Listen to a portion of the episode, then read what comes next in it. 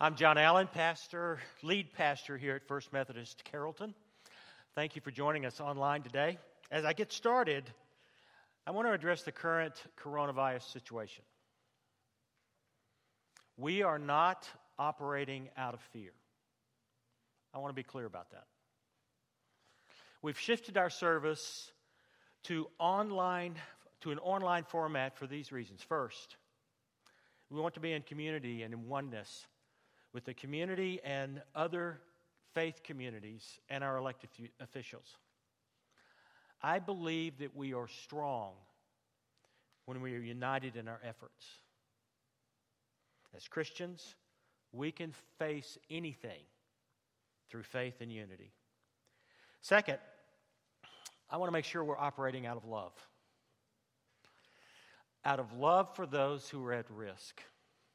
My concern is not getting the virus. My concern is spreading the virus to someone who could be at risk. And that should be all of our concerns. Therefore, let us not be afraid. Let us move forward out of love for each other. Check on each other. Check on your neighbors. Offer to get groceries.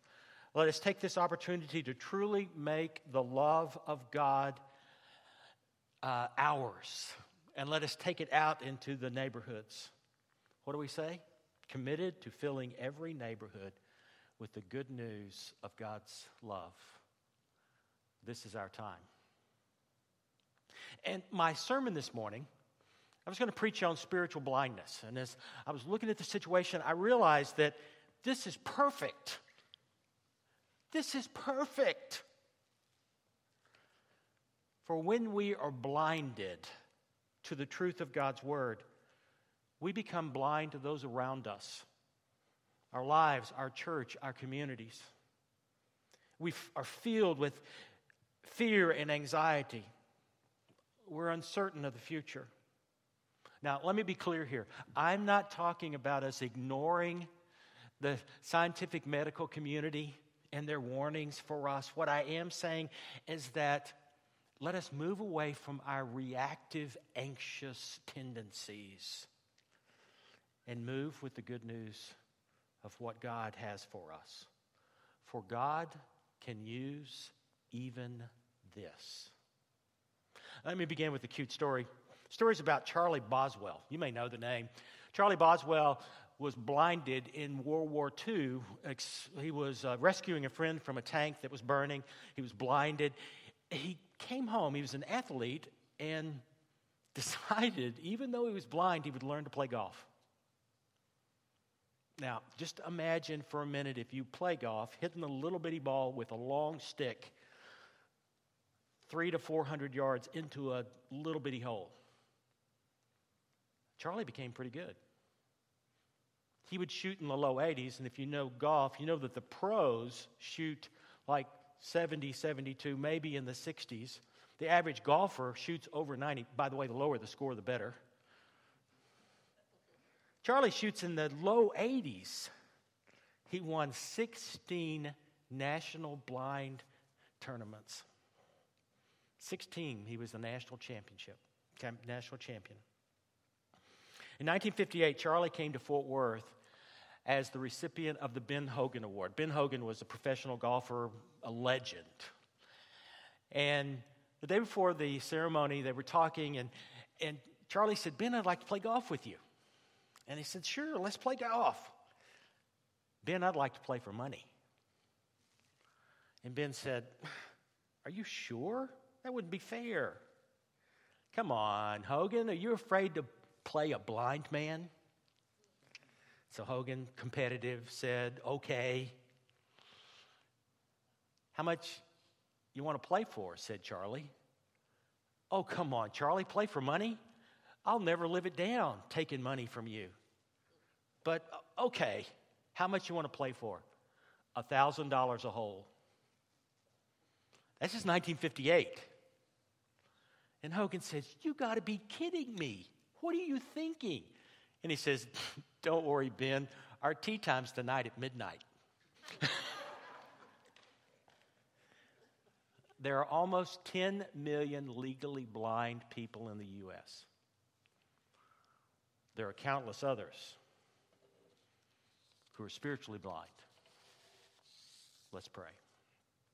Lord God, may the words of my mouth, may the meditations of our hearts be acceptable in your sight, our strength and our Redeemer. Amen. Josh read for you the passage from Mark chapter 10. Jesus' encounter with a blind beggar named Bartimaeus. In verse 51, Mark records for us this question from Jesus What do you want me to do for you? What do you want me to do? What a strange question. Jesus knew he was blind. What a strange question. The response was, Rabbi, I want to see. Well, faith admits need. Jesus asked him because he wanted Bartimaeus to admit his need and his faith, to confess that Jesus could change his life. If he didn't believe, he would have said, ah, Can you give me the name of a good eye doctor? I want to see. I want to see, Rabbi. In that short prayer, Bartimaeus expressed his need and demonstrated his faith. He cried, Lord, I want to see. Um, I believe that Jesus chooses this time to heal Bartimaeus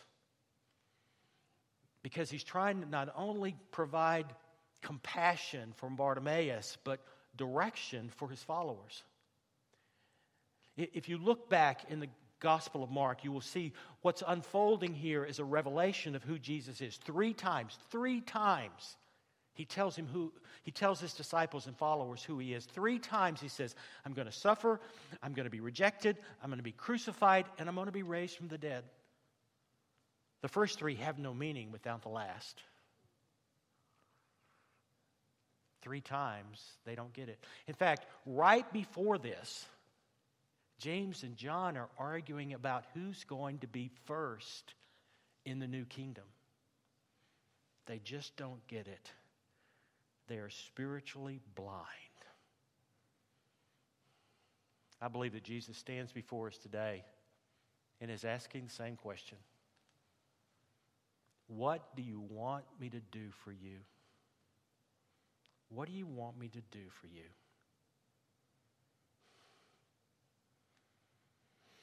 Our society seems to be losing it. We need wisdom, we need discernment, we need the spiritual care and concern for each other. Over the next few weeks, there's going to be no sports, there's going to be no public gatherings. We're going to be working from home. Boy, this is extreme. Our society in the U.S. has never seen this before. This is new territory. And trust me, being recorded preaching to an almost empty worship center is new for me too.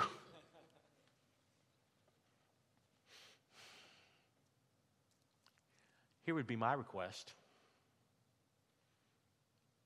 Jesus, help me see the opportunity. Instead of fighting public health mandates, Lord, how can we as a church who loves others respond to this?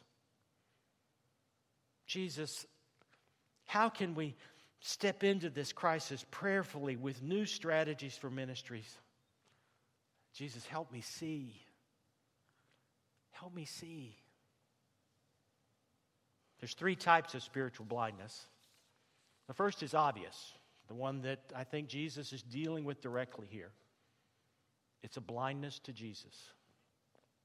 Do we really believe in the power and presence of Jesus? The English novelist Samuel Butler said, A blind man knows he cannot see, and he is willing to be led around by a dog. But the person who is blind without understanding, it is the worst kind of blindness. He believes he sees, and he scorns a guide. We need Jesus now more than ever. We need to admit our need for a spiritual awakening in this day of anxiety and rejection, we need Jesus. Second kind of blindness is blind to others. It's the most subtle and subversive. Think about family, friends, coworkers, acquaintances. How have you judged them? Have you really gotten to know them? Do you know their heart? Can you see beneath their appearance? There are people out there who are gifted by God, but we miss them. They're people of great potential and gifts, but we miss it because we're blind. In 2009, Susan Boyle uh, took the entertainment world by storm. You remember Susan Boyle, British, uh, uh, British Got Talent, America's Got Talent. In her first audition, it was incredible.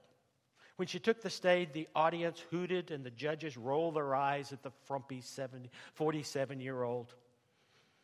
They could not see beyond her looks. The woman that one day would produce best selling albums, nominations for Grammy Awards, and worldwide acclaim was standing right before them. What do you want me to do for you? Jesus, give me eyes to see beyond the appearance. Give me eyes to see the heart. Give me Jesus' eyes to love and live like Jesus. Finally, blind to God's purpose for my life, for our lives. You know, up until 1940, blueprints were called blueprints because they were blue.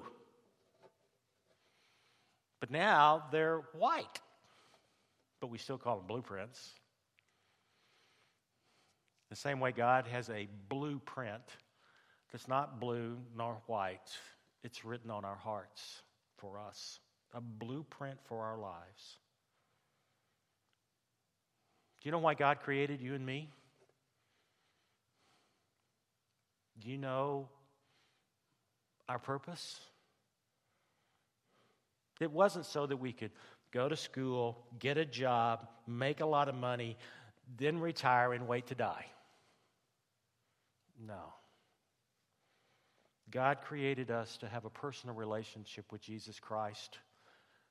And through that relationship, to see the world as a glorious place, to see ourselves as so much more than the world has piled upon us, to see each other with Jesus' eyes. And God keeps calling us away from the craziness of this world. To make wise decisions, yes,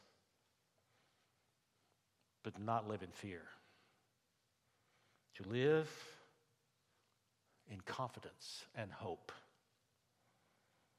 For God keeps calling us back to the only thing that can give us a true song of hope Jesus. A few years ago, a 50 year old Ontario woman had eye surgery. She'd been blind for 50 years, for her entire life. She had the surgery, she could see. Great story. The only problem is the surgery had been around for 20 years. She'd been blind since she was 30 for no reason. Had someone not told her? Had her doctor not told her? Where was the disconnect? Why did she assume that her situation was hopeless? Can you imagine living blind all those years when you could see? Some of us do.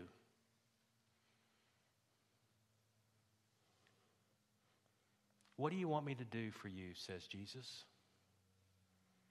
Right now? Right now. Answer the question. What do you want you to do for me? For what do you want me to do for you today? Jesus is ready. Are we?